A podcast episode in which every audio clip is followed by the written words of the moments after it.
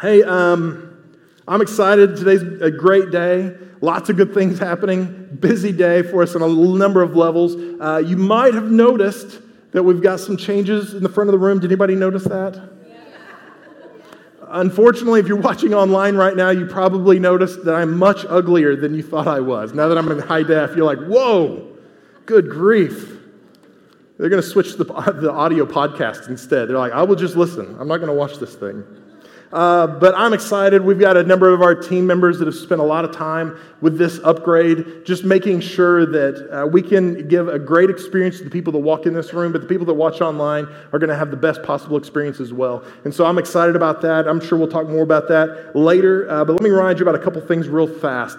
Next Sunday, our service times are changing from 10 and 11:30 to 9:30 and 11, okay? So next Sunday, 9:30 and 11. Has everybody got it? It's locked in? Okay. 9:30 and 11 next Sunday. Don't forget. Also want to remind you, tonight, if you're a volunteer at this church, if you serve the Summit Church, tonight is our volunteer celebration, and we would love for you to join us and be here tonight at 6 p.m. If you haven't signed up or registered online, you can do that. Go ahead and do that. Stop by the info center or register online at summittogether.com. We're going to have Clem's Barbecue for you. Oh, so people are like, now I wish I volunteered. We're going to have Clem's Barbecue. Every volunteer, every person that shows up is going to walk away with something of value. We're going to give away gift cards to everybody that comes. We're also going to have a number of big prizes we're going to be giving away. So be here tonight. Volunteer celebration. It'll be in the back in the pavilion. And when it looked like it was going to rain earlier this week, I was praying. I was fasting and praying, God, please don't let it rain. Like, we want to have the volunteer celebration out in the... So... God answers prayers. My wife was praying too. It was probably her more than me, but that's okay. And the last thing real quick. Two Sundays from now, we're starting a thing called At the Movies. It's our new series. And before your head explodes, let me explain what this is about. In the month of September, we are going to have a series called At the Movies. And basically what that is every week we're going to take gospel truths from movies that you know and you're familiar with. And we're going to parallel that with Scripture and share the gospel truth from popular movies here in the service. So the reason we're doing this, let me just explain. It's very simple. It's very straightforward. We want you to be able to invite every person you know that doesn't like church, that's been burned by church, that thinks it's old and stodgy and it's not for them. We want you to bring those people during the month of September, because this is an opportunity for us to share the gospel with them in a very simple, basic way, in a way that's non-threatening.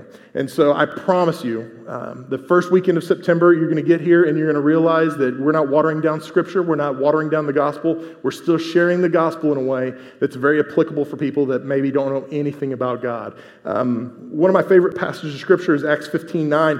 And it says, we should not make it difficult for the Gentiles who are turning to God. And this is Paul talking to the Jewish leaders, and he just said, guys, we make it way too hard for people who are trying to come to know Jesus. Let's make it as simple as we possibly can. And so what we're trying to do is make it as simple as we possibly can. We're not sacrificing the message of Jesus, but we are trying to convey that message in a way that people that don't know anything about God can receive it. Does that make sense?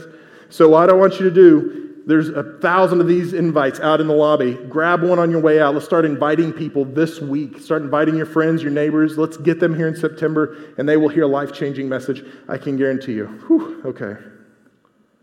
We're still good. We're in week 2 of Promised Land, and we started last week. And I'm not going to recap the whole thing, but last week we talked about the Promised Land in terms of settling, that there are some people that never made it to God's Promised Land because they settled for something less than the Promised Land. And we have a danger in our lives of doing that same thing if we're not careful. I won't rehash that whole message, but I would encourage you, if you didn't hear it, go back and listen to that message. You can listen to it on our website and check it out and listen to that, because a lot of this builds on each other. But God's Promised Land that He had for the Hebrew people, it was not simply a geographic plot of land, but it was something that was ingrained in them. It was a promise that they had with a covenant with God that they knew, that they knew, that they knew, that no matter what they were going through, God was with them and would take them to the promise someday if they were faithful. And today I think God's got a promise for every person in this room, that every one of us have a divine promise from God that He has put before us, that if we are faithful to God, He will help us get to that promise. And that promise is so much more than just a promise of a happy ending for our life. That's not what it is. But that promise can help us walk through some of the deepest valleys of our life. That promise will help us walk through some of the biggest disappointments and failures of our life. That promise will help us, just like it did the Hebrews when they were in slavery and bondage in Egypt. The thing that helped them was the continual reminder that there's a better day ahead, that God's got a promise for us, a divine promise that this isn't where we're doomed to die. And sometimes that promise is all you've got in your life to hold on to say, God, I'm dealing with some junk today. I don't know how I'm going to make it through this today, but I'm holding on to the promise that I've got a better day ahead, that I'm trusting you and believing you, and I'm going to make it through this because you have got a promise for me. Does that make sense? And that's what we're talking about, and that's what we're looking at today. Last week, we talked about how just plain old settling would keep us from God's promise in our life. And you're going to love this. I know you're going to be excited. Today we're going to talk about how disobedience keeps us from God's promise in our life. So right now people are like, let's get our stuff. Go ahead, get your purse, let's go. Not yet, I promise it'll be okay. Let me look at this passage of Scripture first. This is in 2 Corinthians chapter 1, verse 20. We shared this last week, but let me read it again. It says, "For all the promises of God find their yes in Him. That is why it is through Him that we utter our amen to God for His glory." Verse 21 says, "And it is God who establishes us with you in Christ and has anointed us and who has also put His seal on us and given us His Spirit in our hearts as a guarantee." So I broke it down last week. Let me do it again. Basically what God is saying is He has sent us His Holy Spirit and we have a guarantee that the promises He has put in our lives will come to pass if, number one, we find our yes in Jesus Christ, because the answer to every one of our prayers, the answer to every one of God's promises in our life is Jesus Christ. It's fulfilled in Jesus Christ. Now you might be saying, Mel, how is God's promise, I believe God is going to give me a brand new house, how is that fulfilled in Jesus Christ? Well, that might not be a God promise for your life. That might just be something you want. But if God has put a promise in front of you, before you, then it will be fulfilled through Jesus Christ. Jesus is the doorway by which your promises are met. You walk through your Jesus Christ to get to your promises. Does that make sense? So Jesus is the way to your promise. But the way that happens, in that verse it says, that is why it is through Him that we utter our amen to God for His glory. And again, I said this last week, but amen, it means let it be, or let it come to pass, or yes, I'm in agreement, basically. So when we say amen to God, what we're saying is, God, I'm in agreement with you. I'm in alignment with you. So what you want for my life is what I want for my life. So I'm going to line my life up with you. So when we line ourselves up with God and say, God, I want what you want, and we walk through the doorway of Jesus Christ, we're going to encounter our promises. And it's guaranteed. This is what Scripture tells us. It's guaranteed. Now, I'm not promising worldly wealth that you guys will be rolling in cash. That's not what I'm saying. But I'm saying if God has put a promise in front of your life, do not give up on it. Do not stop. Do not settle for anything less than the best for you. Amen. Now, when I get to Scripture for today, Moses had led the children of Israel out of Egypt. They were wandering around in the wilderness. And if you know anything about the desert, it gets hot in the desert, right? And sometimes there's not always water to be found. And there are a couple of occasions this has happened. But let's look at Numbers chapter 20, verse 2. This is what it says. "Now there was no water for the congregation, and they assembled themselves together against Moses and against Aaron." Don't you love that? There was no water, so they said, hey, let's get together and let's talk about our leaders. That's fantastic. That's one of my favorite passages of Scripture, I think, right there. It says, "And the people quarreled with Moses." And again, this is a picture of a dysfunctional church right here. They got together and quarreled, and then they fought with Moses. And they said, "Would that we had perished when our brothers perished before the Lord. Why have you brought the assembly of the Lord into the wilderness, that we should die here, both we and our cattle? And why have you made us come up out of Egypt to bring us to this evil place? It is no place for grain, for figs, for vines, for pomegranates, and there is no water to drink." And this is just a rosy kind of outlook on this, isn't it? This is definitely, these people are glass half empty, for sure. They were not positive. There's nothing to be gained from this. And it's interesting when you look at this, because God had already supplied miraculously for them in the past. But yet their memory was so short that what did they do? They fought and complained and griped. And we are no different, are we? We get into a tough situation and we want to go, God, you hate my guts, don't you? You don't love me at all. If you did, I wouldn't be going through this. And sometimes we forget that God has brought you through that exact same situation in the past. That He didn't lose his power the last time he did it. He's still capable and able, but the children of Israel forgot that. And then Moses, being the man of God he was, he and Aaron, they went from the presence of the assembly to the entrance of the tent of meetings and fell on their faces. They fell on their faces before God, and they were basically like, okay, God, we need you to show up because these people hate our guts, okay? We need you to figure out what's going on. We need some help here. And the glory of the Lord appeared to them. And the Lord spoke to Moses, saying, take the staff and assemble the congregation, you and Aaron, your brother, and tell the rock before the eyes. And spoke to Moses, saying, take the staff and assemble the congregation, you and Aaron, your brother, and tell the rock before their eyes to yield its water. So you shall bring water out of the rock for them and give drink to the congregation and their cattle. And Moses took the staff from before the Lord, as he commanded. Now, I just want to encourage you, when you are on the way to your promise in your life, you will encounter obstacles. You are going to encounter naysayers. You're going to encounter people that say, are you sure God really spoke that to you? Are you sure you can really work in that way? Are you sure you can really become that person God said you can become? And you can say, you know what, you're probably right. I can never become that person. I can never live that way. I can never develop that dream for my life. I can never do it. God's promise for my life, that must have just been me. And you can come into agreement with that. Or when you come into that opposition, you can fall on your face before God and say, God, I need your glory to show up right now. And that's what Moses and Aaron did. They said, God, we need you to show up. I don't have the answer. I don't have the solution. I don't know how this is going to work out. But if you don't show up, I'm not going to be able to make it through this. And too many times we fail to do that. We try to knuckle up and just do our best and walk through it and be a man. But what we need to do is say, God, I don't have the answers, and I need you to show up, and wait for the glory and the presence of God to just infiltrate our lives and surround us and support us and gird us up. And that's what they did. And so God gave him very clear instructions, didn't he? He said, hey, go out in front of the assembly, speak to the rock, and when you speak to that rock is going to begin to pour forth water. Isn't that incredible? I love that. So what did Moses do? Moses, this pillar of righteousness, what did he do? It says in verse 10, then Moses and Aaron gathered the assembly together before the rock, and he said to them, hear now, you rebels. Wait a second. That doesn't sound like the love of Jesus to me, right? Hear now, you rebels. Shall we bring water for you out of this rock? I might be a little uncomfortable with that statement, right? Like, wow, Moses, that's a little bold. And Moses lifted up his hand and struck the rock with his staff twice, and water came out abundantly. And the congregation drank, and their livestock. And the Lord said to Moses and Aaron, because you did not believe in me, to uphold me as holy in the eyes of the people of Israel, therefore you shall not bring this assembly into the land that I have given to them. Does that seem harsh to anybody else? It seems really hard, doesn't it? Basically, God was saying, because you disobeyed me in something that seems like it's not that big a deal, I'm not going to let you go into the promised land to these people. And you look at that on the surface and you think, that seems totally unfair. It doesn't seem right. Why would God even do that? And we're going to get to that in just a minute. But one of the things I need us to understand, this is a kind of a big idea throughout this message today, is that our beliefs drive our actions.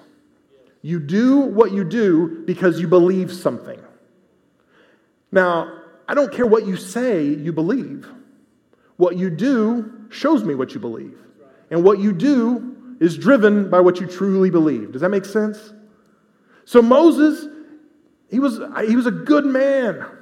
He heard what God said, but there was something in him, a belief that drove his action to do something that was contrary to the Word of God. Does that make sense? And that's the thing that we need to root out today. That's the thing that I want us to look at and say, what is there in me that acts like that? So that's what we're going to take just a couple minutes and look at. So how are we disobedient to God? And I think that's an easy question because a lot of us look at it, and the first one, there's three ways that we're disobedient to God, in my opinion. The first one is we don't do what God desires, right? That's simple enough. We don't do what God desires for us to do. Now you go, well, Mel, that's silly because I don't kill anybody. I haven't cheated on my wife. I pay my taxes. And I'm not talking about the big things. Okay? In the Catholic Church, they talk about the sin of omission. Has anybody ever heard of that before? And what that is, it's knowing the right thing to do, but not doing it. And Moses knew the right thing to do, didn't he? He knew. God spoke to him audibly, speak to the rock, but he did not speak to the rock. Instead, he struck the rock. He disobeyed God. He was driven by a belief in him to do something contrary to what God was saying. We'll come back to that in just a second. We'll circle around. Now, again, this isn't just a big sin, but I think a lot of times it's us ignoring God.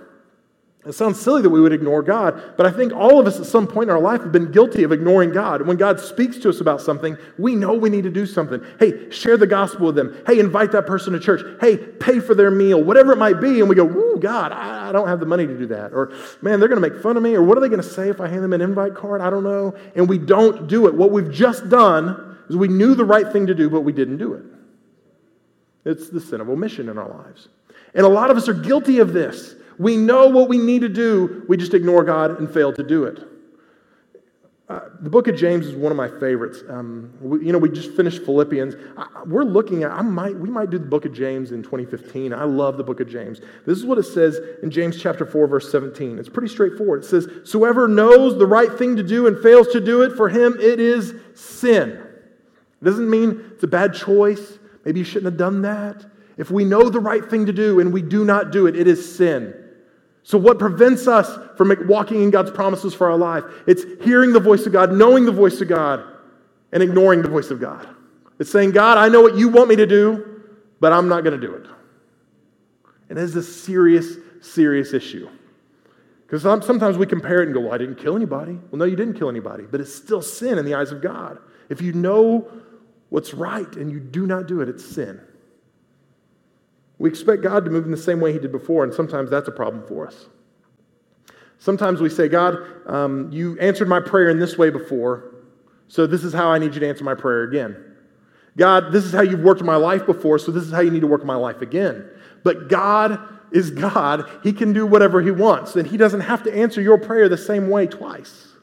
He doesn't have to move in your life or in your family the same way twice. He can do totally different things if he wants to. And I think part of Moses' problem was his expectations. He knew what God said. He heard the voice of God. It was clear. But his expectations were different. If you look back in Exodus chapter 17, verse 3, they were in this similar situation. Earlier in their journey, it says, "But the people thirsted there for water, and the people grumbled against Moses and said, 'Why did you bring us up out of Egypt to kill us and bring our children and our livestock with thirst?'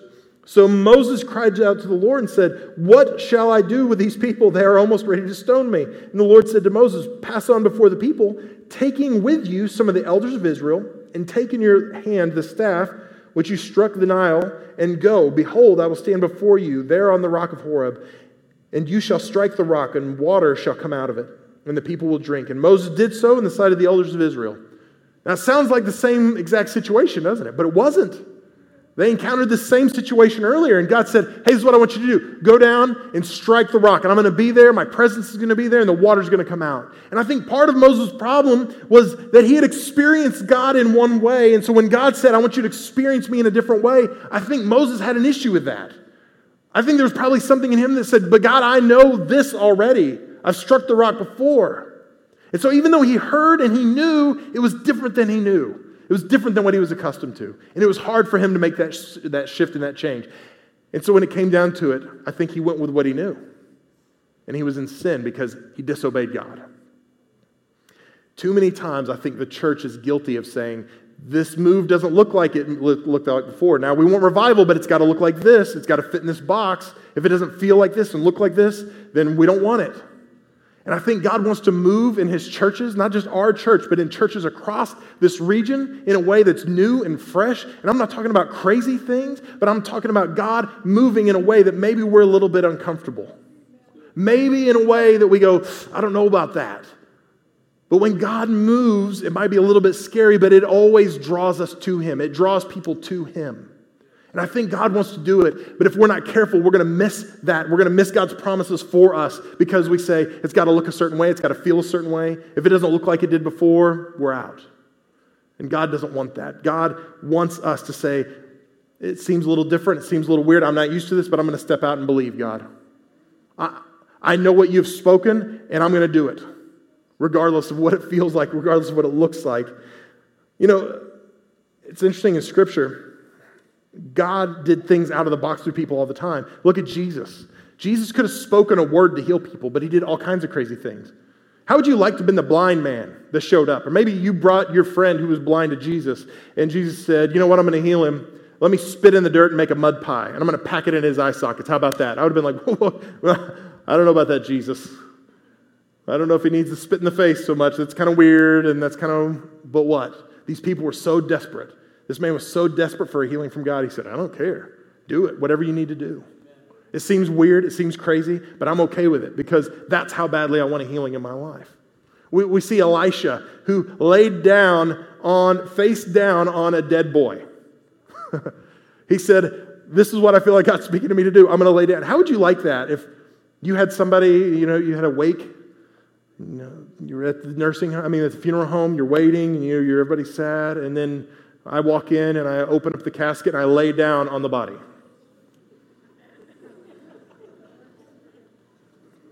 First of all, let me just put you at ease. I would never do that. Pastor Dick might, but I would never do that. This guy's a weirdo. He looks normal, but I'm telling you. It would freak you out, wouldn't it? I'm sure Elisha didn't feel great about doing it. But what did he do? He said, God, I'm going to obey you, even though it seems strange and it seems weird and I don't understand, I'm still going to do it. We see this over and over and over. Joshua was one of the greatest military leaders of all time. They study his tactics in military schools, even today. But Joshua, when it came time to conquer the Promised Land, and he went to Jericho, God didn't say, we're going to storm the walls, we're going to repel, we're going to climb up, we're going to, you know, this is what we're going to do. What did he say? He said, march around and blow a horn.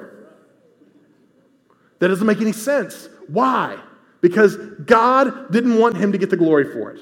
God didn't want Jesus to get the glory for the mud pie in the eye. God didn't want Elisha to get the glory for this. He did it outside the box so that he could receive the glory. God was speaking to Moses saying, Moses, I want to receive all the glory for this, so I want you to speak to it. And it's not going to be about you, it's going to be about me. But what Moses did was he struck the rock. He heard what God said and he disobeyed. The second way that we disobey the Lord is not only that we don't do what God desires, but we do what we desire. Now, this is open rebellion. This is when we say, God, I know what you want for my life, but I'm doing something else entirely. Who do you think you are to tell me what to do? Right? And it sounds silly that a finite being would tell the infinite God, how dare you? Who do you think you are to command me and show me around? I'm not going to do it, God. It sounds silly, but we do it every day. God speaks to us and we go, I know better than you do. You're not maybe familiar with my circumstances, God. If I act like that or say those kind of things, these people might be offended, so I'm not going to do that. Because God doesn't know as much as I do, right? But that's the tact we take. This is not doing what God wants and doing what we want. So it's in direct opposition to God. And see, I think Moses, in truth, was probably a little bit frustrated. There's commentators that say that it was his anger that kept him from going into the Promised Land. But I truly believe he was frustrated, but I don't believe that's what kept him from going into the Promised Land. When we look at this, though, he had to be angry because he called them a bunch of rebels, right? He called them out. And you don't call anybody rebel, especially in a biblical sense, you know, in a nice way. I'm not like, Abby, you are such a rebellious little girl. I'm so proud of you. So rebellious. You don't do anything we want. Oh, I'm so proud of you, right? He called them rebels. He called them out. Why did he do that? I think he was a little bit frustrated. He was a little bit angry. He was doing what he wanted to do. And he might have been a little bit prideful because, again, he took credit for it, didn't he? He said, we got to show up and we're going to make the water come from this rock. He didn't point anything back to God. He didn't say, hey, you know what? This is what's going to happen. You've been rebellious, but you know what? God's going to show up and he's going to bring water from this rock anyway. I'm going to speak to this rock and Lord, the Lord is bringing the water. He didn't do that. What did he say? We are bringing the water from this rock. It was an open rebellion to God. Jonah chapter 1, verse 1, we're just going to reference this. I love the book of Jonah too. This is one I'd love to preach through sometime. But Jonah was this man, short little book, and we won't get into all of it, but this is what it says in verse 1. Now the word of the Lord came to Jonah, the son of Amittai, saying, Arise, go to Nineveh, that great city, and call out against it, for their evil has come up before me. So this is what Jonah does. God speaks to him and says, go to Nineveh, and you better start a revival. Go out. I want you to preach on the corner. I want you to tell them. I want you to go preach to them, they're going to come to know me.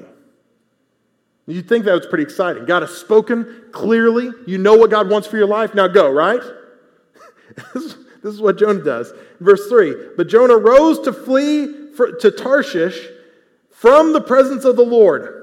He went down to Joppa and found a ship going to Tarshish. So he paid the fare and went down into it to go with them to Tarshish. Do you sense a theme here? Away from the presence of the Lord. So this is open rebellion. This is Jonah saying, I know what you want me to do, and not only am I going to ignore it, but I'm going to do the exact opposite of what you want me to do, God. You say, go to Nineveh and preach. I say, I hate those people. I'm going somewhere else.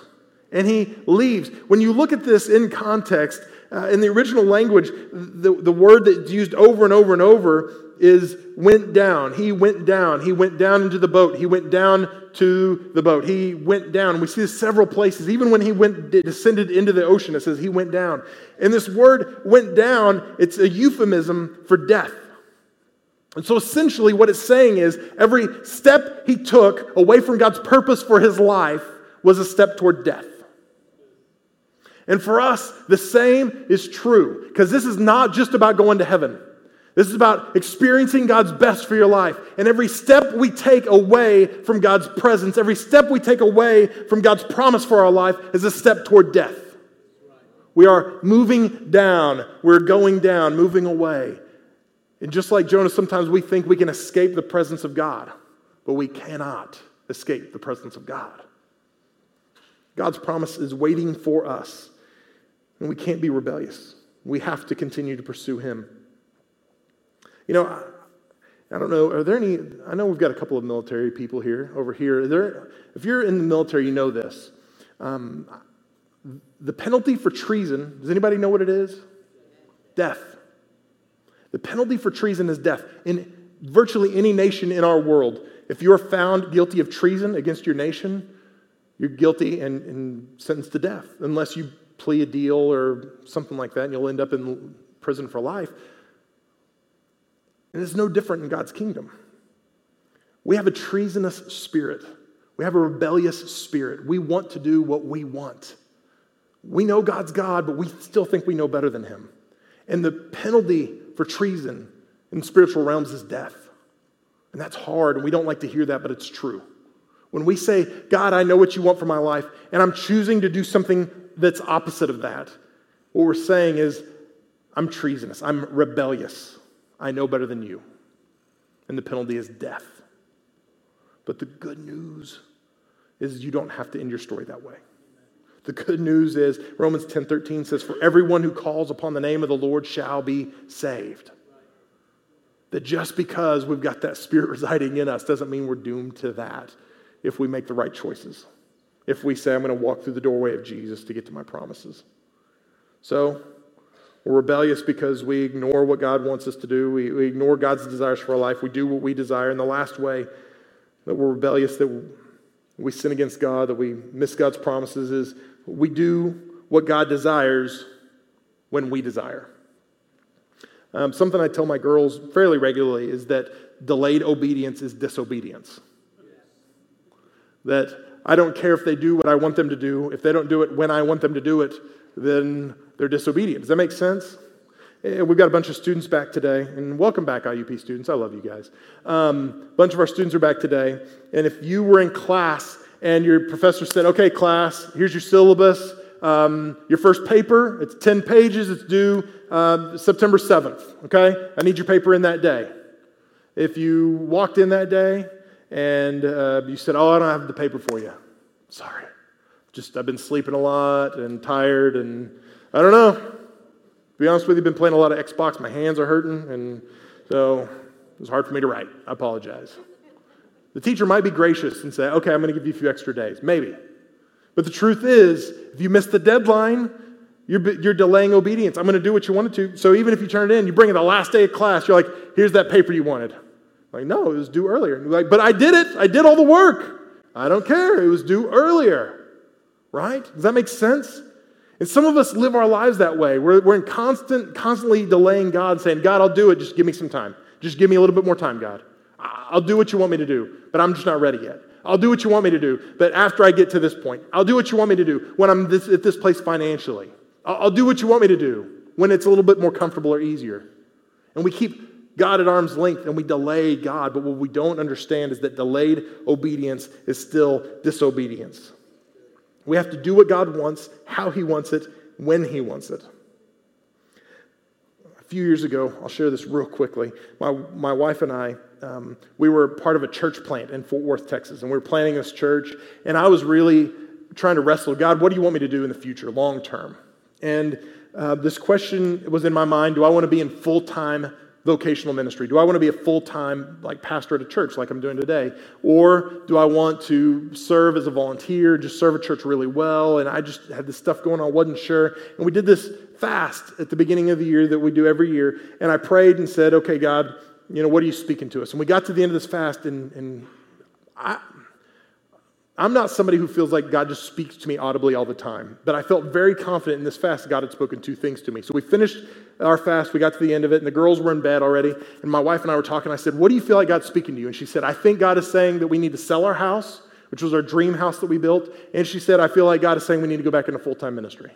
And I was like, oh my gosh, I feel like that is exactly what God's speaking to us. This was in January.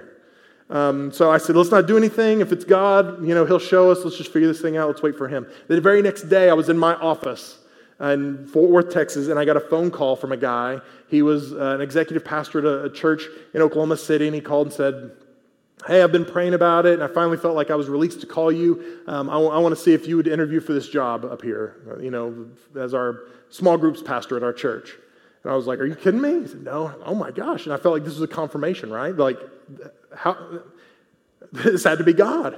And so that didn't work out, but I knew that was a confirmation that God was speaking to us. We need to sell the house. We need to go back into full-time ministry. So you would have thought, me being the man full of faith and power, that day I'd gone home and put the house on the market, right? But that I start sending resumes out. I'm finding God's purpose and plan for my life. No. Do you know what I did? I delayed. I didn't delay a couple days or a couple weeks. I delayed about almost 2 months. And finally, I was sitting in my office in Fort Worth, and the president, the CEO of the company, walks into our office unexpectedly.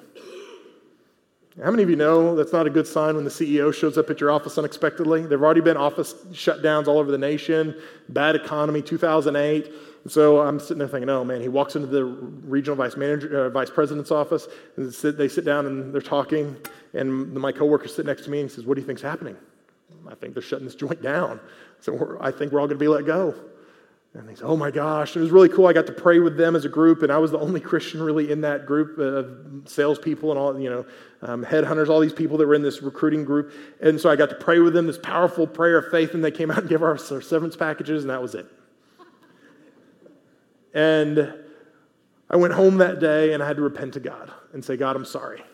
I'm sorry that I didn't do what you wanted me to do when you asked me to do it, that I delayed obedience, because the fact was I was disobedient. You say, well, Mel, you're back in full-time ministry. I am, but I was still disobedient. God used my disobedience to get me on the right path. Because I delayed, I was out of a job for months, and because of that, we had issues with our house. I had two houses. I had a house in Enid, Oklahoma, and I had a house in Texas. We had horrible renters. We got behind on our mortgage because they stopped paying rent. And if I got to pay for a house I'm living in or the house I'm not living in, I'm going to pay for the house I'm living in. It was a mess. And I can't help but think, what would have happened in our lives if I had just been obedient to God? Was my life ruined? No. I've got a great life. But what could I have been spared if I would have just trusted God and been obedient when He told me to do something instead of putting it off? Psalm chapter 119, verse 59, it says, when I think on my ways, this is David speaking, he says, when I think on my ways, I turn my feet to your testimonies. I hasten and do not delay to keep your commands. And this is what David is saying. He said, when I think about my life, and then I think about your goodness, and I think about everything you've done and all the answered prayers that you've answered, all the things you've done. I turn toward you, and I can't wait to do what you're asking me to do, because I recognize that blessing lies in obedience, that the blessing I desire for my life, the promises in my life, everything lies beyond my obedience. If I'm not obedient, I'm not going to be blessed. And this is what David is saying. And I'm telling you today, no matter what you're dealing with, no matter what you're going through, no matter what kind of disobedience you might be in your life, I'm telling you that blessing lies in obedience for your life. When you do what God is asking you to do, you will be blessed. You're not going to be able to contain what God is going to do in your life when you say, God, I just want to do what you want me to do. I'm going to trust you. I'm not going to delay obedience. I'm not going to ignore what you asked me to do. I'm not going to do the opposite of what you're asking me to do. As strange as it might be, I'm going to do what you're asking me to do. And I'm going to see what happens. Because I promise, when we test God in that way, when we say, God, I'm going to trust you, I'm going to believe you, I'm going to do what you're asking me to do, he will bless. There was a guy named J. Vernon McGee.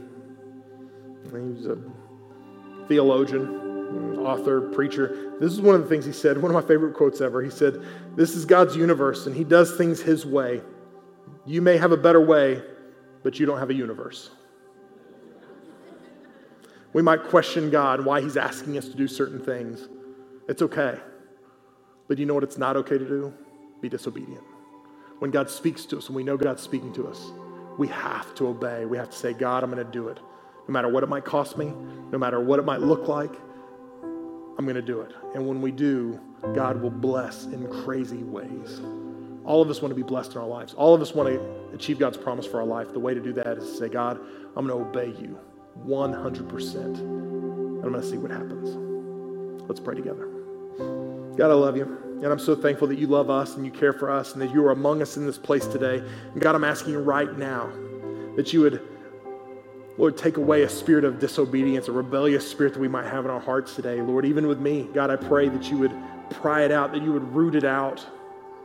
And God, I pray that if I truly, sincerely want your best for my life, that God, I will be obedient 100%, that I will not hold back a single area of my life from you, and that I'll be obedient with everything you're asking me to do. So Lord, I'm asking that you just bless this place, minister in this place. Lord, help us see the true condition of our own hearts. And then I pray that you would just come alongside us to restore us and minister to us and help us be in the place you want us to be. So God, take the next few minutes and just minister here. Now, if you would keep your head bowed and your eyes closed, if you're here today and you say, Mel, you know what, I'm in rebellion with God. I'm not really in relationship with him, but I need to establish a relationship today. I need to begin a walk with him today, and I want to make some things right with him. Would you just slip your hand up and say, that's me, pray for me? I need to get some things right with God. Thank you, ma'am. You can put your hand down. Thank you. Over here on my left, a bunch of hands. Thank you. Up here in the balcony. Thank you, sir. Who else? Real quickly says, that's me. Pray for me. A couple more hands in the balcony. Awesome. This is what I'd like us to do. I want every person in the room to repeat this prayer after me. This is not the magic solution. What this is doing is basically connecting you to God, but it's up to you to take the next step. So I just want to pray with you right now. Everybody in the room, repeat this prayer. If you're watching online, I want you to repeat this prayer after me. Say, Dear Jesus, thank you for loving me, even when I was in rebellion. Please forgive me. Take my life and use it for your glory. I love you. And I'm committed to obey you and serve you for the rest of my life. I'm going to make mistakes. I'm going to mess up. But I thank you that you love me anyway. Thank you that I can be in a relationship with you today. In the name of Jesus, I pray. Amen. Now, I'm not done yet.